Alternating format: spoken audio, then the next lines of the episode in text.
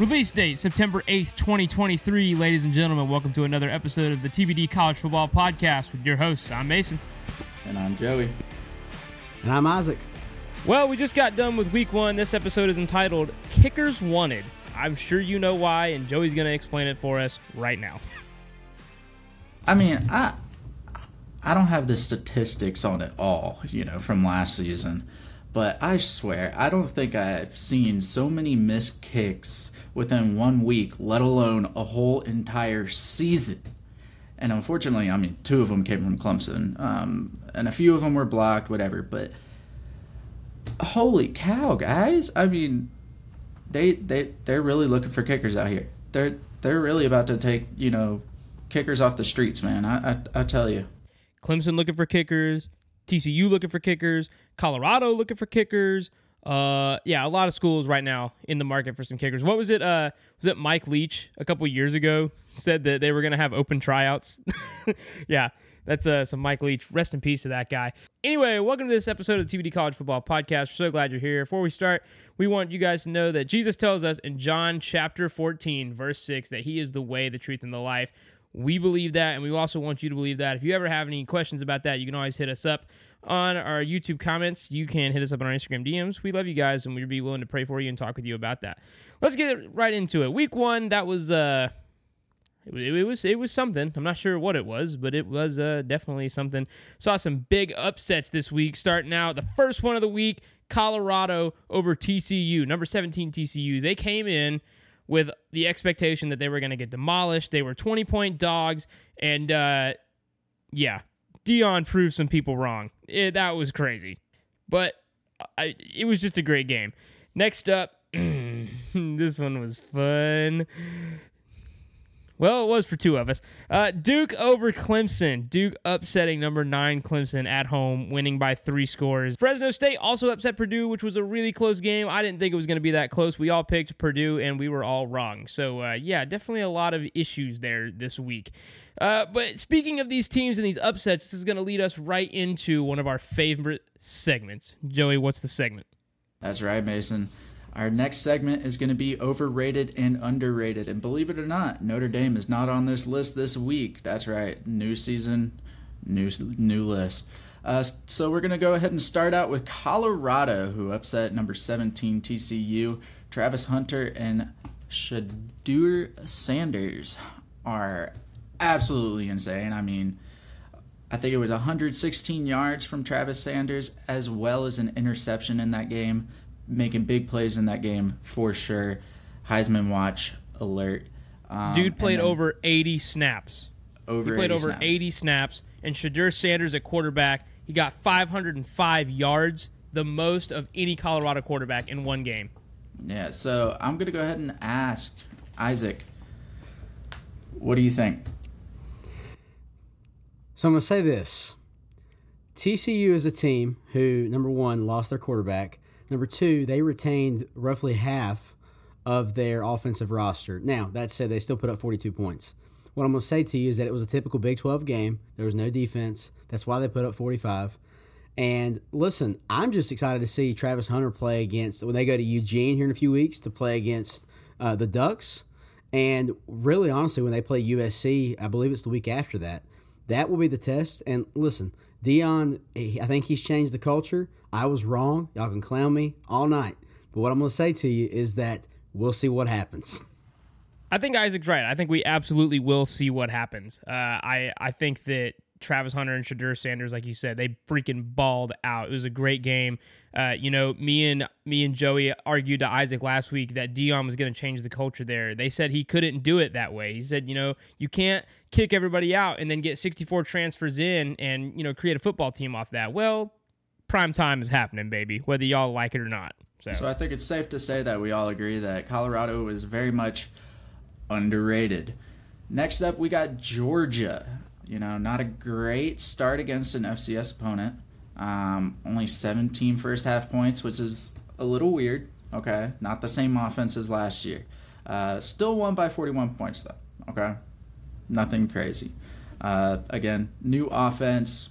You know, same typical Georgia defense though. Uh, I'm just gonna go ahead and say it. I think that Georgia is right where they should be right now. Maybe over. There's an argument for overrated right now for the offensive side. Um, we'll see how it goes. Brock Bowers is still a, a, beast, a monster on the offensive end. We'll see how that goes. But we're just going to go ahead and, uh, Mason, you're the Georgia guy.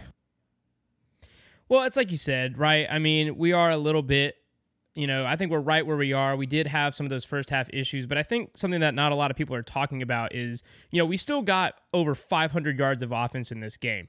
Uh, we were definitely stalled out a little bit in the first half. You have Kendall Milton, who's who's still recovering from a hamstring injury at running back. You know, we have uh, Branson Robinson, he tore his meniscus or something, so he's out for the season. That's our second string back. So we're getting, you know, uh, Muse in there, Nick Muse.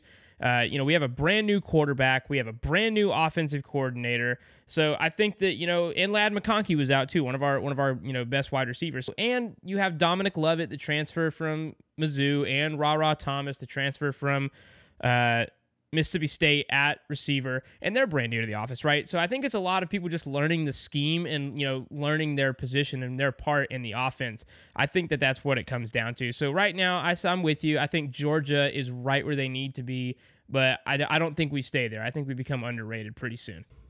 Well, here's the thing: it's kind of hard to pit the two-time back-to-back defending champions, the reigning national champions for the past two seasons, going on a three-peat and say, well, are they overrated or underrated against an FCS opponent? Now, with that said, I would agree. I think Georgia's right where they should be, given the fact that the injuries they had, they're still trying to find this new system. Like like Mason said, new OC, new quarterback. They're trying to find their rhythm. I think they are where they should be. I think it was just a slow start. You know, that's not the first time in the past two seasons we've seen Georgia start slow against a subpar opponent. I believe it was against Georgia Tech last year where they really had a slow first half. And it's like, you know, they'll, they'll be okay. I think they're right where they should be, but I believe again, also like what Mason said, very soon they could very well be underrated, depending on how they start out against conference play. And something else I'll mention extremely quickly is that I think that our coaching is what sets us apart from a lot of other teams. You know, like last year we're down 13 points in Como against Missouri and what do we do with like 10 minutes left in the fourth quarter? We overcome that deficit and we win by four.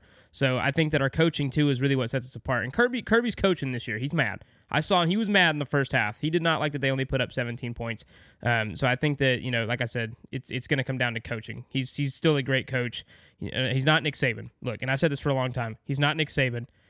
He's Kirby Smart. He's building his own program. He's doing his own thing at Georgia.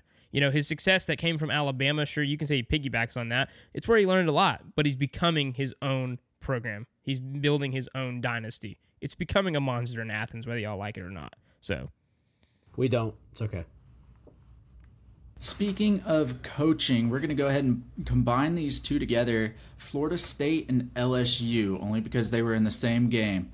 Um, coaching wise, Mike Norvell, you know, he, he did incredible he put a team together finally after a few years of Florida State having the rough end of the stick after Jameis Winston uh, being drafted. And then on the other end, Brian Kelly, you know, second year at LSU. Um, you know, I think I saw something somewhere uh, saying Brian Kelly's what has only like two or three wins against uh, top 10 opponents or something like that. Um, so, you know, for me personally, I, I said this in the last episode.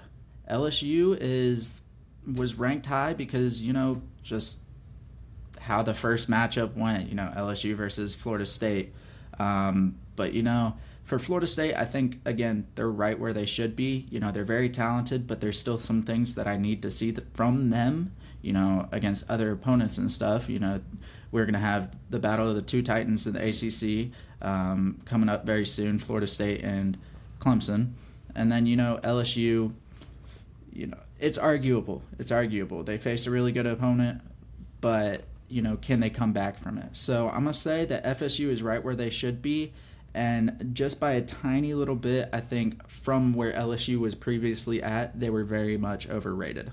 Yes, I'm gonna plug here, and I'm gonna say this: LSU was ranked number. I'm a huge Tigers fan. Those of you that know, and LSU was ranked number five a, by and large because of the way they finished last season. They made the SEC title game, won the West in Brian Kelly's first year. They beat Bama in overtime in Death Valley. And all that said, um, Brian Kelly, what's up with it? That's the note we have on here. And here's the thing I'd love to know because Brian Kelly's first line of his postgame presser was apparently we're not the football team I thought we were. Brother, you had nine months to prepare for one game against the same team. And we can talk about this. We can say, well, you know what? Listen, Florida State's better than they were last year. I agree with that 100%. Keon Coleman is a beast. Jordan Travis is fantastic. Jordan Travis threw 23 for 31 passing for 342 yards. Okay. Florida State was 9 for 14 on third down. Now we could talk about well, should LSU have rushed Harold Perkins and should they could they have made a difference in those third down plays? Absolutely. Matt House failed. Brian Kelly, his mouth got way too big and said we are going to beat the heck out of him. And the fact that they did make adjustments in the secondary when Duce Chestnut got lit up by Keon Coleman for like two touchdowns, two of his three touchdowns were against Duce Chestnut. His other one was against Major Burns, who got majorly burnt, right? And after he got burnt, they switched Chestnut to him, who's 5'11. Keon's like 6'5. And two touchdowns later, it's like, well, you know, this game's already over. What's the hurt? Listen, LSU was super overrated going into this going into this past week, and I, I want us to beat Grambling in Tiger Stadium this coming weekend. It's the home opener. But here's the thing: we were way overrated, and honestly, I am just royally pissed. Yeah, it's not follow that Mason. I don't know either. I mean, I'm not the LSU fan here, so I I got LSU is overrated right now one of the firm beliefs on this podcast is that anybody can be overrated and underrated in the same season. A lot of the times it's going from underrated to overrated real quick within a week, usually. I believe that LSU still has some stuff that they can put together. Obviously, they're not out of it, they're still in the top 15. They can still make a run of the playoffs. They have to go undefeated and win the SEC championship now, uh, but it's not out of the realm of possibility. Uh, so, but right now, obviously, LSU, sorry, man, I got them overrated. Don't be sorry, they are. Fair enough. And just like we did with Florida State and LSU, we're going to go ahead and do the same thing with Duke and Clemson. Uh, Duke, you know, in this in the notes it says they won by three scores, but okay, technically they won by two. The third one was garbage time. Um, but yeah, Duke winning by three scores against my Clemson Tigers. Uh, the first win since 2004 against Clemson. Um, and the biggest question that a lot of people have right now is did Clemson self destruct or is Duke really a good team? And the next big question that I've for some reason seen pop up a lot is is the Dabo dynasty dead? And let me tell you something. The Dabo dynasty is not necessarily about the amount of wins this football team gets, right? It the Dabo dynasty is about the number of lives that lives that he touches and brings to God. He has changed this football football program. He has brought faith to these players. You see players going into the program thinking all about football and leaving the program thinking all about their relationship with God. So, with that question, I say that no, I don't think the Dabo dynasty is dead. I think having it, it called a dynasty itself is kind of, you know, a little lame, you know, because it's not always about football. And i think we've kind of made that clear on on this podcast. It's it's more about your relationship with god. Football is just an entertainment aspect okay? And i think dabo understands that. Um, but in relation to, in relation to this game um, clemson definitely self uh, self destructed i'll definitely agree with that. Um, i think that um, you know, we have a lot of four and five star athletes that uh, played like one and two star athletes, if even a star at all. I mean, you have two fumbles in the red zone. Uh, should have been up 21 to, I believe, 13. Um, but, you know, they fumbled the ball. They, they fumbled the bag, as some would say. And, you know, it was just grueling to watch as a Clemson fan because I know coming into the second half, you knew Dabo lit him up but yet they just couldn't keep their hands on the ball. They couldn't secure it for some reason, and they just let that game go away from them. So I'm going to go ahead and say that Duke is definitely underrated. I think they are a good team. Do not get me wrong. But I definitely think that Clemson was overrated in the sense of how they've played so far, how they've performed. I think they have the talent there, but how they're playing right now, they were overrated. Go ahead, Mason. I love the way you describe the Dabo dynasty. Like it's not just about football. Football is entertainment, like we said. And look, eh, this is this is a controversial thing because a lot of people say, "Well, Dabo's not hired to make guys' relationship with God better. He's hired to coach football and get them into the NFL." 100, you know, like that's probably true. His job is to coach these players. But I would say that I don't really care. Like to me, it's more important that these players are becoming better men and becoming, you know, more like Jesus. That's what's more important to me. You know, obviously, you guys can have your own opinions about that, but to me, like Joey's right. I think that that is the the center of the Dabo dynasty, right? Uh, but yes, when it comes to football, yeah, I got Clemson overrated. Um, just for now, I mean, I didn't think that the. I was really surprised, and we're gonna talk about this in a second. But you know, the AP poll dropped Clemson all the way to 25. Uh, I didn't see that coming. Uh, I don't think really anybody did. Um, but you know, that's what it's at. And what what can you do? So, what do you got, Isaac? Yeah, so I, I want to piggyback on that just real quick. That's a great point, Joey, and that's the truth. And, and Mason, to piggyback on what you said, is that Dabo's job here? I mean, yeah, like that's his job as a coach, but really the Great Commission is for him to make disciples. And so we can argue that point. You know, those who don't believe will argue that point. That's fine. But I think he, I think he does a really good job of both of those things, and I, I applaud Dabo for that as a man.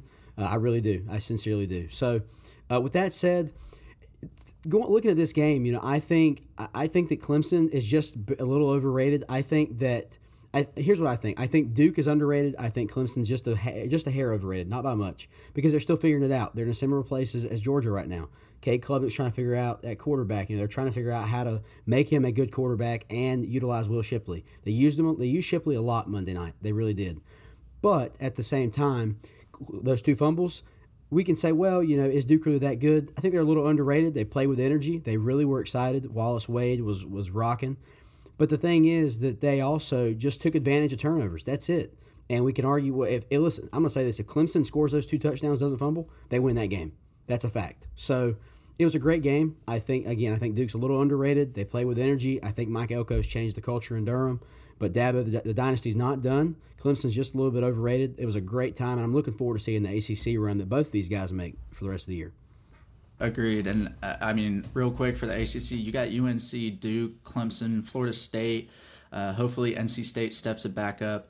Uh, you got you got the ACC, you know, making a big statement before these new teams. But real quick for Duke, I'm gonna highly say this. I think Duke has a Heisman contender in Riley Leonard. I think he absolutely performed his butt off, and I think that that game showed that you know there really is talent. There's an arm and there's legs and you know, dude can run, man. Um, but yeah, I I agree with y'all. I agree. All right, now it's time for our game of the week, like normal. Isaac, why don't you tell the folks what our game of the week is?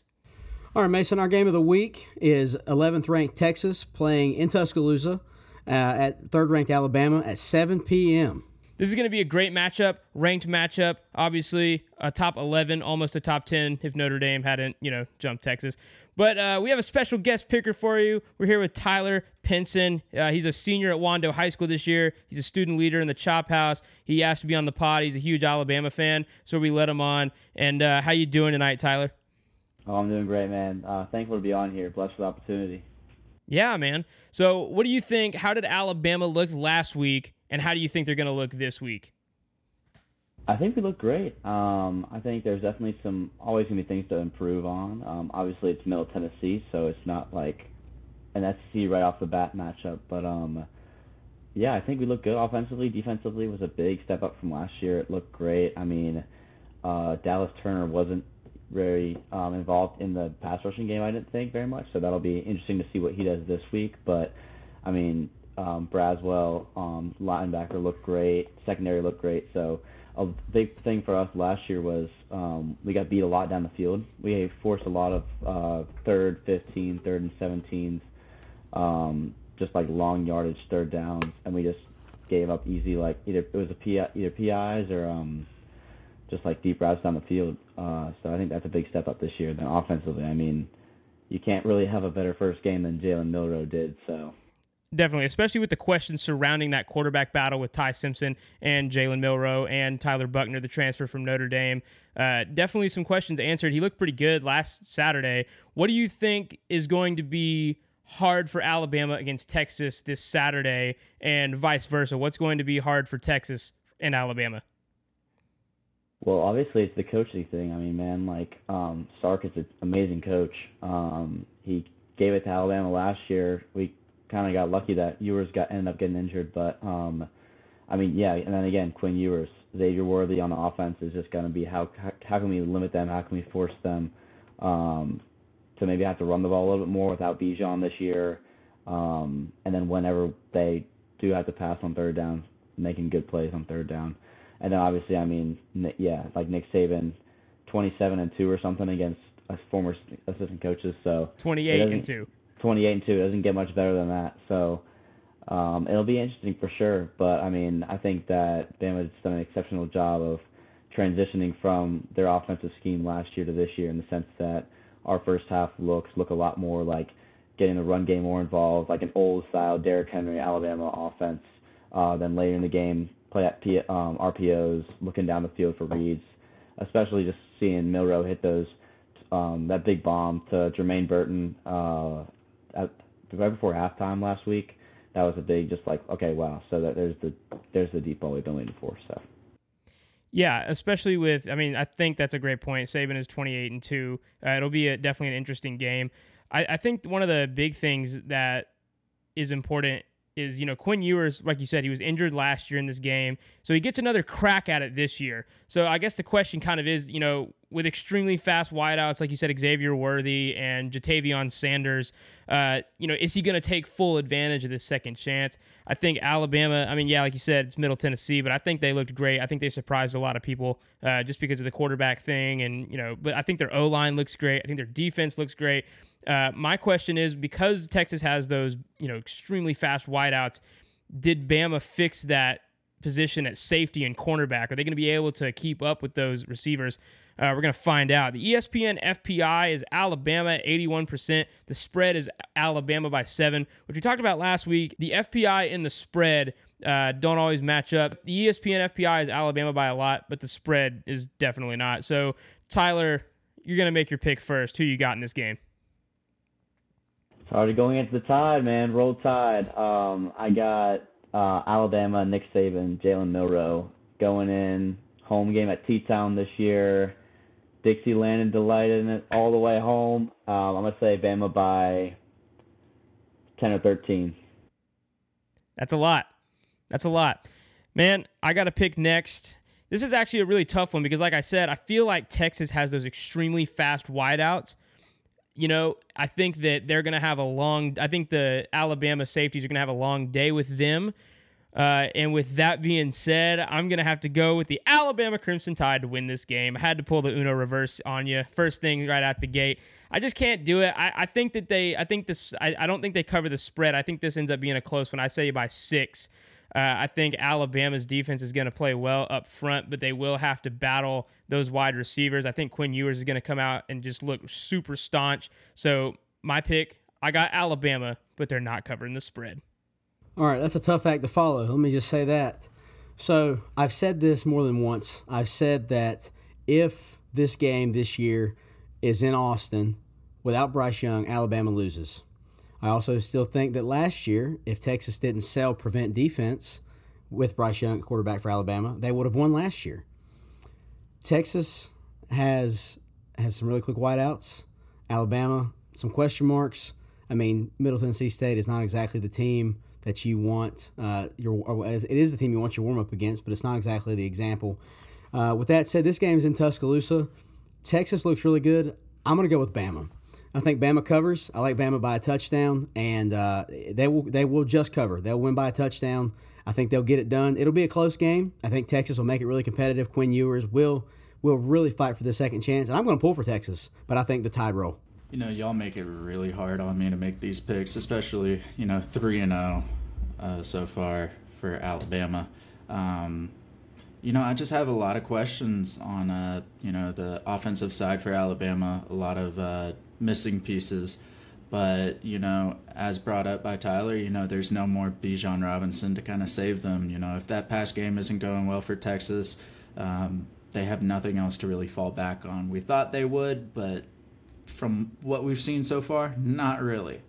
Um, I really do think it comes down to defense uh, for this game, and I think that although Texas has seemed to improve on defense this season, um, I think Alabama Nick Saban, you know, they just always have the upper hand in that department. So I'm going to go ahead and say Alabama. I think they're going to take the spread. I think probably going to go with 10. Hmm. So yeah, you're right there with Tyler, just like we all are. This is our first ever TBD quadruple pick. Uh, normally we have the the TBD triple pick uh, with three people picking the same, with all three of us picking the same one. We got a fourth person. Tyler, it's so great to have you on the pod, man. Thank you so much, and uh, dude, we'll have to get you on again soon. For sure, man. Thanks for the opportunity. I'd love to be on again, man. Great to meet y'all, y'all. You too, Tyler. Yeah, Thanks so much. Good to meet you. Now we're gonna move on to our big week two games, starting out on Saturday, and Joey's got our first game. So we got number 10 Notre Dame versus NC State at 12 p.m. Um, you know, Notre Dame is they're looking pretty good, man. Um, but you know, NC State didn't have a great week one. Uh, they they played a little too close against a, a UConn team who, um, for the longest time, was just a basketball school. But may, you know, maybe they're good at football, uh, but they're still a basketball school. um, so the real question is, you know, is home field advantage actually important in this game, or is Notre Dame just, you know, that much better? Uh, ESPN, FPI, um, Notre Dame has 79%. Uh, the spread is in Notre Dame's favor at seven and a half. Um, Isaac, what do you think? I think that I'm, I'm gonna I'm gonna plug a Brian Kelly thing here. I'm gonna say that Notre Dame has a chance to make a statement and and show whether it was really Brian Kelly that made Notre Dame kind of you know average for all those years. Um, after week one, I anyway. So here's the thing. Notre Dame's looked really good. NC State struggled against UConn, who is a basketball school, by the way, and NC State is too. I mean, they've had a couple of good years, but they're a basketball school. Okay, and uh, anyway, so with that said, home field advantage, you know, it may be it may be good. I mean, it's a 12 p.m. kickoff. I don't know that it'll be phenomenally great home field advantage in Raleigh. With that said, I like Notre Dame. I I, like them to cover. I would say 10 points minimum, but I think given NC State's performance in Week One against UConn, the Irish have a chance, honestly, to probably cover by probably two touchdowns. Honestly, maybe 10 or 14, uh, either one, but they cover for sure. Yeah, I'm I'm I'm with you on that. Um, you know, 12 p.m. in Raleigh. Typically, you know, home field advantage doesn't play too much effect there. Um, so I I got Notre Dame too. I think honestly, I, I think it could be like 17 points. I think NC State's defense is definitely a solid group. Uh, it's just that offense, man. And I think that you could see possibly what happened in the Clemson Duke game. Yeah, 12 o'clock in Raleigh at the beginning of September. It's going to be a hot one out there, folks. Uh, so make sure to bring your sunscreen and drink your water if you're headed to this game. Uh, this is going to be a lot closer than people think. I got Notre Dame, obviously, but I got Notre Dame by six. I don't think they cover that spread. I, I don't know why something's just telling me. And look, I could be absolutely wrong about this, but sometimes in my gut I feel it and I get it, and sometimes I don't. So I, I say by six. I just think that NC State is going to surprise Notre Dame defensively just a hair, and I think that's going to make some things difficult for Sam Hartman in the offense. All right, moving on. Now we got a game that we're really excited for now that this team is ranked. We have Nebraska versus number 22 Colorado at 12 p.m. This game is happening in Boulder. It's their season opener against Nebraska. And uh, wow, was Isaac wrong last week? What a clown. What a clown. Saying Deion was all false hype. Get out of here, boy. 505 yards from the quarterback. Boy, mm, it's good. Shedeur Sanders, Travis Hunter, Uh, seriously, man, start watching prime time. They said that he was building Colorado the wrong way, but he showed them and he showed out. Colorado, obviously, like we mentioned earlier, upsets TCU on the road, and and, and that was Deion Sanders' first game after going one and eleven last year. Uh, Travis and Hunter and Shedeur Sanders. That's your answer. Nebraska coming off a heartbreaking loss to Minnesota in their season opener, so they're wanting to get the train rolling and they're wanting to they're wanting to win. ESPN FPI is Nebraska fifty nine. Spread is Colorado by three. This is once again where we have one of those different ESPN and spread. ESPN sees Nebraska as the stronger team. Vegas sees Colorado. Joey's picking first. Joey, who you got? As a Panthers fan, I have some bad experience with a man named Matt Rhule, who somehow got hired nearly immediately after being fired as the Carolina Panthers head coach. He is now coaching at Nebraska. And let me tell you something that Minnesota game, yeah, it's heartbreaking. They lost in a very close margin. Um, but let me tell you something. That entire game, I I kept laughing to myself and saying, "Yep, that's Matt Rhule for you. That's Matt Rhule. Not much scoring, but a decent bit of defense until when it counts. Uh, so I'm gonna go ahead and say Colorado is just gonna you know kind of run all over uh, all over him. Um, I think that they have too many weapons. You know Travis Hunter and Shedeur Sanders. Um, you know that run game is really strong, um, but I didn't realize that you know that QB has an arm, dude, and you know I think I think they're gonna show out against Nebraska. I think one person you're missing there is Dylan Edwards at running back. You did mention the running back, but I wanted to say his name what a guy. I picked him up in fantasy, and I feel bad for anybody who has to play me the rest of the season. Uh, by the way, we're not sponsored, but we do play fantasy on Fantrax. We love the app, and uh, if you're looking for a place to play college fantasy football, we, we think it's great. Um, yeah, uh, I'm, I'm just gonna make it easy on you guys. I got Colorado, and I got Colorado by 17. I think that I think that Nebraska is gonna get blown out of the water if they were able to do that against TCU. And look, TCU may not have been the best team, but if if Colorado was able to do that to the TCU on the road, I'm really excited to see what Colorado can do against an unranked team at home. Yeah, I'm right there with you, Mason. Uh, the fact that this game is, is at Colorado is going to be great. The fan base is behind him, the same fan base we just talked about, who raised over $20 million in the matter of a few days for Deion. It's going to be a really good game for Colorado. Again, Matt Rhule, he is a seven win college coach at best, and I'm being generous. He can win, he can get, he can make bowl games. It might be the Cheez It Bowl, but uh, yeah, there's not much to be said about this game. I think Colorado wins big. I would say two touchdowns minimum, probably 17 or 21. Matt Rhule and the Cornhuskers, I mean, they're going to get huskied. It's just crazy to see that Matt Rhule was one of the, the greatest college football head coaches at Baylor, went on to coach the NFL, was absolutely horrible, ruined the team, in fact, and then came back to college and is running the same kind of system that he did in the NFL that didn't work out. So yeah, I don't know. I, I, I would argue Dave Tepper ruined the Panthers, but that's a story for another day. It's it's more of a 50-50 job there. If you guys didn't know, uh, Isaac and Joey are both Panthers fans. Uh, TBD NFL no longer exists. We're sorry, uh, but go check out some some content elsewhere. I can't decide what I am. I, I, I think I'm going to be a Philadelphia Bulldogs fan this year. Falcons suck. It is what it is. All right, folks. Our next game is 20th ranked Ole Miss playing in New Orleans at 24th ranked Tulane at 3:30 p.m. So not sure what to expect in this game. Ole Miss obviously dominated against Mercer. They put up 73 points, but it's Mercer. I mean, Alabama did the same thing a few years back. Will they do the same, or is Tulane better than people think? You know, it could go either way. I mean, Lane Kiffin's trying to figure out this whole portal thing and NIL, and Jackson Dart under center in in uh, in Oxford. Uh, the ESPN FPI has Ole Miss at 77%, but the spread is only seven and a half points for the Rebels. Guys, here we have another massive FPI and pretty minimal spread. So, what do you got? Man, you had a pretty intense quarterback battle between Jackson Dart and the spin and the transfer Spencer Sanders from Oklahoma State, uh, and they they got Jackson Dart under center. Uh, man, I really don't know what to expect, and I don't even know if I agree with that. I guess just because uh, Jackson Dart has the seniority. Obviously, I'm gonna pick Ole Miss, and obviously, I'm gonna pick them to cover the spread. I don't think Tulane is that good. Like this is not Tulane. Okay, I'm sorry. Tulane is good. They are a very good team, but Ole Miss is not USC. I think that their defense is improving. I think they're going to figure some things out. I think this might be close, but I do have Ole Miss to cover the spread. I got them. I think this, I think it's close early. I think Tulane comes out swinging. They may even draw first blood, uh, but I think Ole Miss is going to figure some things out in the second half, and I think that they're going to win it by ten.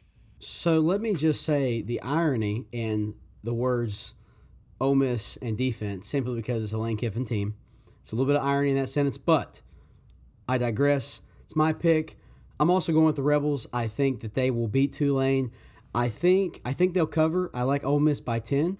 I think they'll put up a good fight. I think Tulane, like Mason said, comes out swinging early, and a Lane Kiffin defense. They buckle up when they have to in the second half. It'll be a good game, but I think the Rebels take a ride down I 55 and get the win. I think it's funny what both of y'all said. Yes, the irony in a Lane Kiffin team and defense used in the same word uh, or in the same sentence.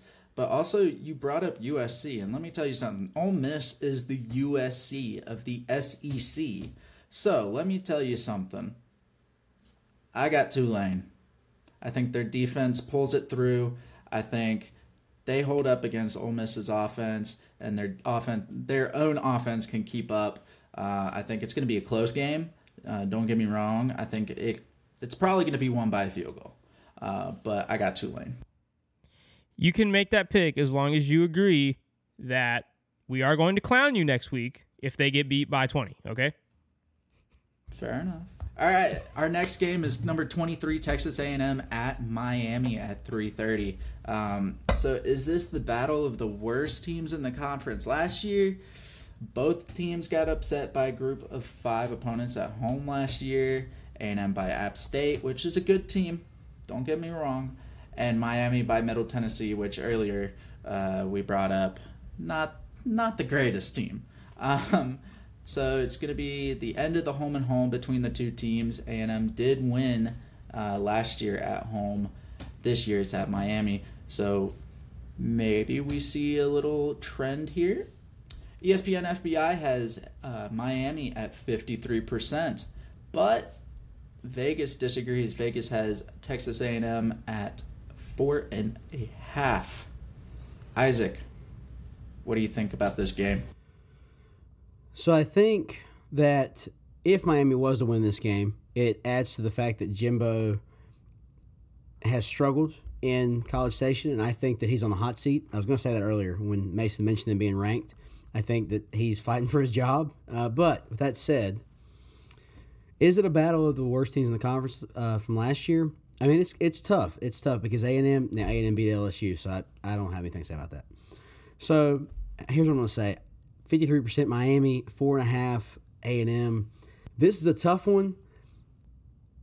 I'm gonna go with the Aggies. I think they're gonna go into South Beach and get the win. Call it SEC bias, but I think the recruiting classes from A and M are gonna start to mature a little bit, uh, and I think that they're gonna go into Miami and get the win. I think they'll cover. I think they'll win by a touchdown, but it will be very close. It will be an absolute battle. I can definitely see where you're coming from there.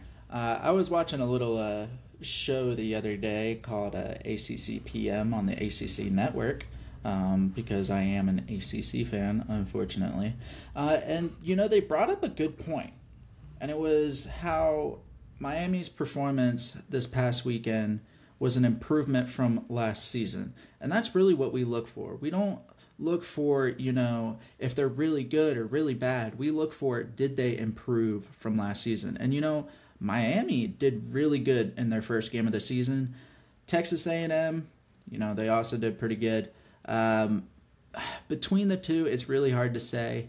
Um, but I will go ahead and say I'm going to take Texas A&M in this game. I think that Miami will keep it close, though. I got it by a field goal as well uh, for this game. Um, but yeah, I think Jimbo is just too annoying for the ACC folk. Yeah, they're obviously wanting to win. Uh, Jimbo needs it because they've already been talking about the buyout. It's like a hundred and sixty million dollar buyout. Yeah, so he needs some success down in College Station this year. So that's why I have Texas A and M to win and win big. I got Texas A and M by twenty this year. Um, I, I, think that Miami, uh, they're they're going to have some issues rebuilding. Mario Cristobal is still rebuilding. Um, so yeah, I think I think Texas A&M wins it. They win big. Next game up. This is Iowa at Iowa State at 3:30 p.m. the battle for the state of Iowa, the Farmer Bowl. Uh, big time rivalry right here. Although we are missing running back Breece Hall, uh, running back that me and Joey so thoroughly enjoyed watching over the last couple years. Uh, we talked about him a lot before Isaac joined. Uh, both teams have started out 1 0. Obviously, Iowa just dropped out of the rankings, probably to make room for Colorado or Duke. Uh, they just want to prove that they that they deserve to be up there. Right? Iowa State, they're looking for another dub to jumpstart their season. Obviously, looking to get back in the Big 12 championship. They were in it in 2020, lost uh, in a crazy way to Oklahoma. Uh, so yeah, they're just looking to get back to where they were. ESPN FPI this game, Iowa State 57, spread Iowa by four. Once again, another mismatch in the ESPN FPI and the spread. Joey's picking first. They think it's going to be close. Who you got? I mean, I definitely agree that it's going to be a close game. Um, you know, both teams being 1 0 is a pretty good start, I will say.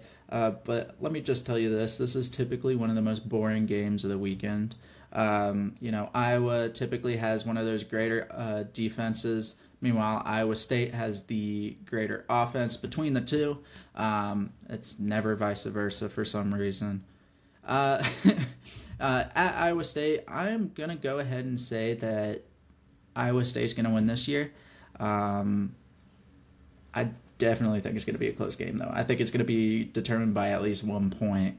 Um, I don't think e- either team is really like eye like eye opening, kind of like really amazing. Um, so we'll see, but I got Iowa State by one. By one, wow. So not so Iowa Iowa State. Obviously, you got them to cover the spread and win that game, and it's going to be super close. And I agree with with Vegas and ESPN. I think this is going to be an extremely close game. Uh, you know what though? I'm a defensive guy. I believe strongly that defense is so important, even if you don't have an offense. But if you have enough of an offense to keep up, it's good. I'm making this really hard for Isaac, and I'm so sorry, but I'm picking Iowa. I'm going to be honest with you, Mason. It's not that hard for me because Iowa has consistently, like Joey and yourself said, they've consistently put a defense on the field that has made them at least somewhat competitive in the Big Ten. Now, that's not super hard to do in the Big Ten but a good defense is important. I think back to several years ago when I think it was 2018 when Penn State was playing at Iowa and the last drive of the game, Trace McSorley threw for a touchdown and it was a walk-off dub. I say that because Iowa's defense again is what has always kept them at least somewhat relevant with a decent offense. With that said, this game is in Des Moines. It can go either way. Iowa by four, Iowa State 57%. This is a really tough one. The Cyclones, they're they're at home. I'm going with the Hawkeyes. I think they're going to go into Des Moines and get the win. It's going to be close. I like them by a field goal. I don't think they cover. I like them by a field goal. Um, it's about as close as you can get without picking one point like Joey did. But I think Iowa gets the win, and it will be a potentially boring, but also potentially a really good game. I think this is going to be a particularly low scoring game too. Like I can see this like another like seven to three or like ten to nine, something like something stupid like that. it always is. it always is. All right, folks, it's going to take us into our next game, which is unranked Appalachian State playing in Chapel Hill against 17th ranked uh, UNC at 5:15 p.m. This was a great matchup last year in Boone. It really was, and Kidd Brewer was rocking. Boone is a great place to see a football game if you've never been. If you guys happen to be locals, you should go. Looking for another one in Chapel Hill this year. You can never really count App State out of any game. They're just that team. They went into College Station last year at Kyle Field and they beat Texas A&M. Nobody would have thought a Sun Belt team was going to beat an SEC team. Now it's also A&M, but we'll give App State the credit here. Drake Maye looked really good against South Carolina. It could be a very long day for the Mountaineer defense. The ESPN FPI has the Tar Heels at 92%. The spread is is my Carolina by 18. Um, Mason's picking first. Give me some of your thoughts, guys. What do you got? You make a really good point. You know, App State is is that team. You can never count them out of any game. Like literally any game. Like you think about they beat Michigan that one time, you know, a, a while ago. They pull off an upset last year yeah, you pull off an upset against Texas A&M out on the road last year. No, don't get me wrong, Texas A&M was garbage last year, but still to pull off that upset on the road at one of the hardest places to play in college football is insane. And then you also have them, you know, get that hail mary win against Troy at home last year, which was insane in itself. Uh, so this is going to not be a close game though. I got UNC. Uh, I think that I think that UNC is gonna. I, okay, I I say it's not going to be close, as in I have UNC to not cover the spread, but not close because they're going to win by like sixteen to seventeen. So I got UNC. So I'm just I just having to think about this. And App State they hosted Gardner Webb for their first game last weekend in Boone at Kidd Brewer, and Gardner Webb I didn't even know they had a football team. I'm going to be honest with you. So here's the thing. App State started really, really slow against the Bulldogs last weekend. I really think that, and of course, they ended up winning big. So don't get me wrong. All that said, it's in Chapel Hill. You know, the Tar Heel fans, they're going to be behind them. Drake Maye really did look good against South Carolina last weekend, Charlotte. It pains me. I'm going to, I'm going to pick the Tar Heels. I don't think they cover. I think they win by 17. App State makes it a decent game as long as their offense gets off to a better start. Their defense, I think, makes it a pretty decent game, but I think the Tar Heels win probably by 17, just under the spread. Man, y'all y'all are really picking high for this game. Let me tell you something about App State and UNC. This game's always close, like for no good reason either. It's always close. Um, so even when App State doesn't have a good quarterback, no offense to Chase Brice, but he was a backup at Clemson, okay? you know, not necessarily UNC level starter quarterback or Drake Maye or Trevor Lawrence. Um, but, you know, it is at Chapel Hill, I'll give you that. But I don't think it's going to be as wide of a margin. It, like Isaac said, yeah, they started off slow against uh, Gardner Webb. Gardner Webb. Gardner Webb. Um, but again, they they found themselves out. They figured it out for that second half, and they laid a pummeling on them. Um, I'm still gonna pick UNC. I think that you know UNC has the offense there, but I think I think App State can keep up, and I think that App State, you know, they they they cover that spread, but I think UNC wins by a touchdown and App State has the final drive too. They just can't pull it off. There's another TBD triple pick for you, and we've had a lot of those. So, like Isaac said last week, we're all going to do really well or we're all screwed. So, uh, moving on to our next game. Uh, this is a game that I fought Joey for, and he gave it to me. So, I'm hoping uh, that it will be a great game, uh, a close game. Uh, the game that he wanted was Oregon against Texas Tech, which I understand. You know, there's history in that game. It's it's usually really close, but Oregon did beat up on Portland State last week by 81 points, and Texas Tech lost to Wyoming. I don't think it will be that close. Um, I thought this game was going to be a lot more close. I think it'll be a lot more interesting. This is UCF at Boise State at 7 p.m. Last week, obviously, UCF they just demolished Kent State. Uh, 56 to 7, I believe, was the final score. Um, Boise State, they did play well against Washington in the first half. Yes, you look at the score and you say, well, it's 56 to 19. How is that good? Uh, you know what? It's because it's Boise State. They started out playing really well in the first half, um, giving Washington some problems uh, until the Huskies ran away with it. Um, I personally think it will be a lot closer than people think. Um, the ESPN FPI, obviously UCF by 78, but the spread is UCF by three and a half. So again, ESPN FPI thinking UCF by 10, uh, spread thinking by three and a half. Isaac's picking first. Who you got? UCF has fallen from grace a bit. Boise State has the blue field. It's really cool. It always has been. UCF is not the monster they once were in the American. Um, Washington, of course, has Michael Penix Jr. at quarterback, which hence why they ran away from Boise last weekend. This one is really throwing me off because we have another FPI and spread conflict. All that said, this game is in Boise. I'm going to go with the Broncos. I think that they will cover. I like them by a touchdown. Actually, take that back. Nope. I like the Broncos by a field goal. It'll be a good game. At least I hope it will be for Mason's sake. I think the Broncos get this one done on the blue field at Boise State, which I just want to say it again because it's really cool. I will say the blue field is cool, but it, it very much injures a lot of ducks. So let's be praying for those ducks. Um, I'm gonna go ahead and just put that out. uh, Put this out here. Um, I think that the asterisk uh, previous once upon a time national champions UCF uh, are gonna win this game. um, I don't think it's gonna be a close game. I think it's going to be, you know, UCF's offense is going to kind of run all over their def- Boise's defense. Um, yes, Boise had a good first half against Washington, but then you saw their offense kind of fall apart uh, pretty easily uh, in that second half. Um, and I think that continues. I think the quarterback position, although they may be super confident in him, I think it's kind of weak. It, it's kind of weak. Um, but we'll see how it goes against this UCF offense or defense. But yeah, I got UCF. Joey, I really don't know how you can say any of that honestly. I mean, the way that Boise played last week against against the Huskies in the first half was honestly really good. And if they can keep that rolling into the second half, I think that they can do really well. And it's in Boise, and that's why I'm picking UCF to win by 10 points.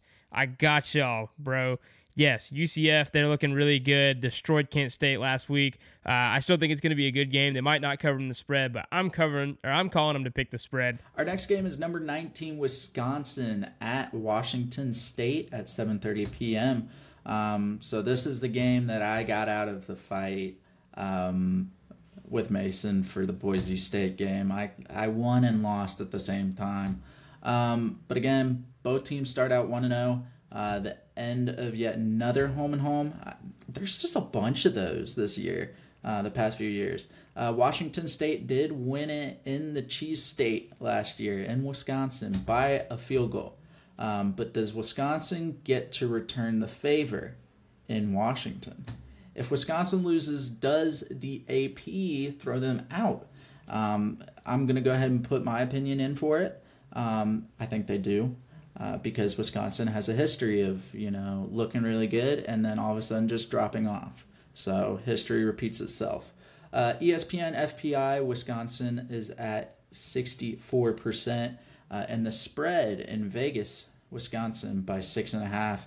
Um, I'm gonna go ahead and go first because I am just amazing that way. Uh, I'm gonna go ahead and say that you know these are two different offenses. Uh, one offense, their style is air raid. They throw the ball so freaking much in Washington State. Um, and, you know, you have Wisconsin who runs the ball extremely well. You know, they are a factory of some of the best running backs in the NFL. Um, with that being said, I think that, you know, think Wisconsin can put it together on defense this year. I think last year they kind of had a hiccup or two that kind of made them realize, hey, wake up. Um, so I, I'm going to go ahead and take Wisconsin here. Um, and I think it's going to be by a field goal again. I think it's going to be by a field goal, returning the favor this time in Washington State, Wisconsin winning.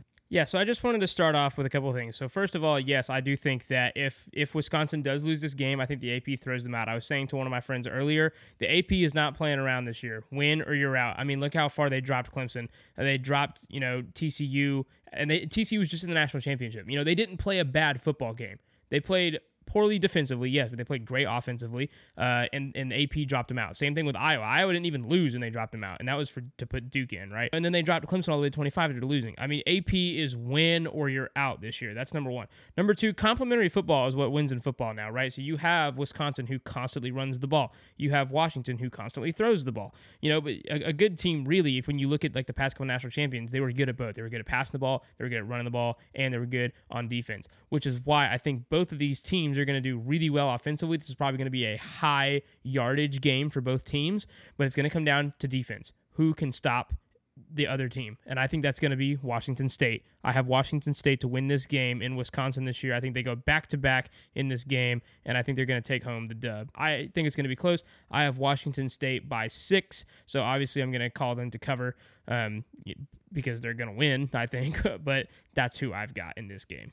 So this one, this one, the boys really did make tough on me because I'm torn because Wisconsin does historically have a pretty good run offense or a pretty good running game, I should say. A fair defense. Washington State. I remember Gardner Minshew a few years ago when he transferred from East Carolina. I mean, really lit up the air raid offense out there on the West Coast with the Cougars. Both teams are 1 0. Uh, Wisconsin is fighting for an AP spot. Wisconsin's favored by six and a half. I think it is going to come down to a matter of defense. But I think the Cougars' offense is going to overpower Wisconsin's defense, and I think Washington State wins this game by a touchdown. I think they cover uh, as an underdog. I think that I think that they cover by a touchdown. It will be a good game, probably a high yardage game. Probably Washington State, probably 31-24 if I had to guess. And that's going to take us in actually to our last game of week 2 which is Oklahoma State at Arizona State at 10:30 p.m. The West Coast nightcap Big 12 Pac-12 inter-conference matchup. Both teams will be conference opponents soon, with the end of the Pac-12 coming next year. Arizona State is moving over to the Big 12. Oklahoma State looking to put together a run to the Big 12 championship and possibly the playoffs. Emphasis on possibly. Expectations for Mike Gundy's 100th season with the Cowboys.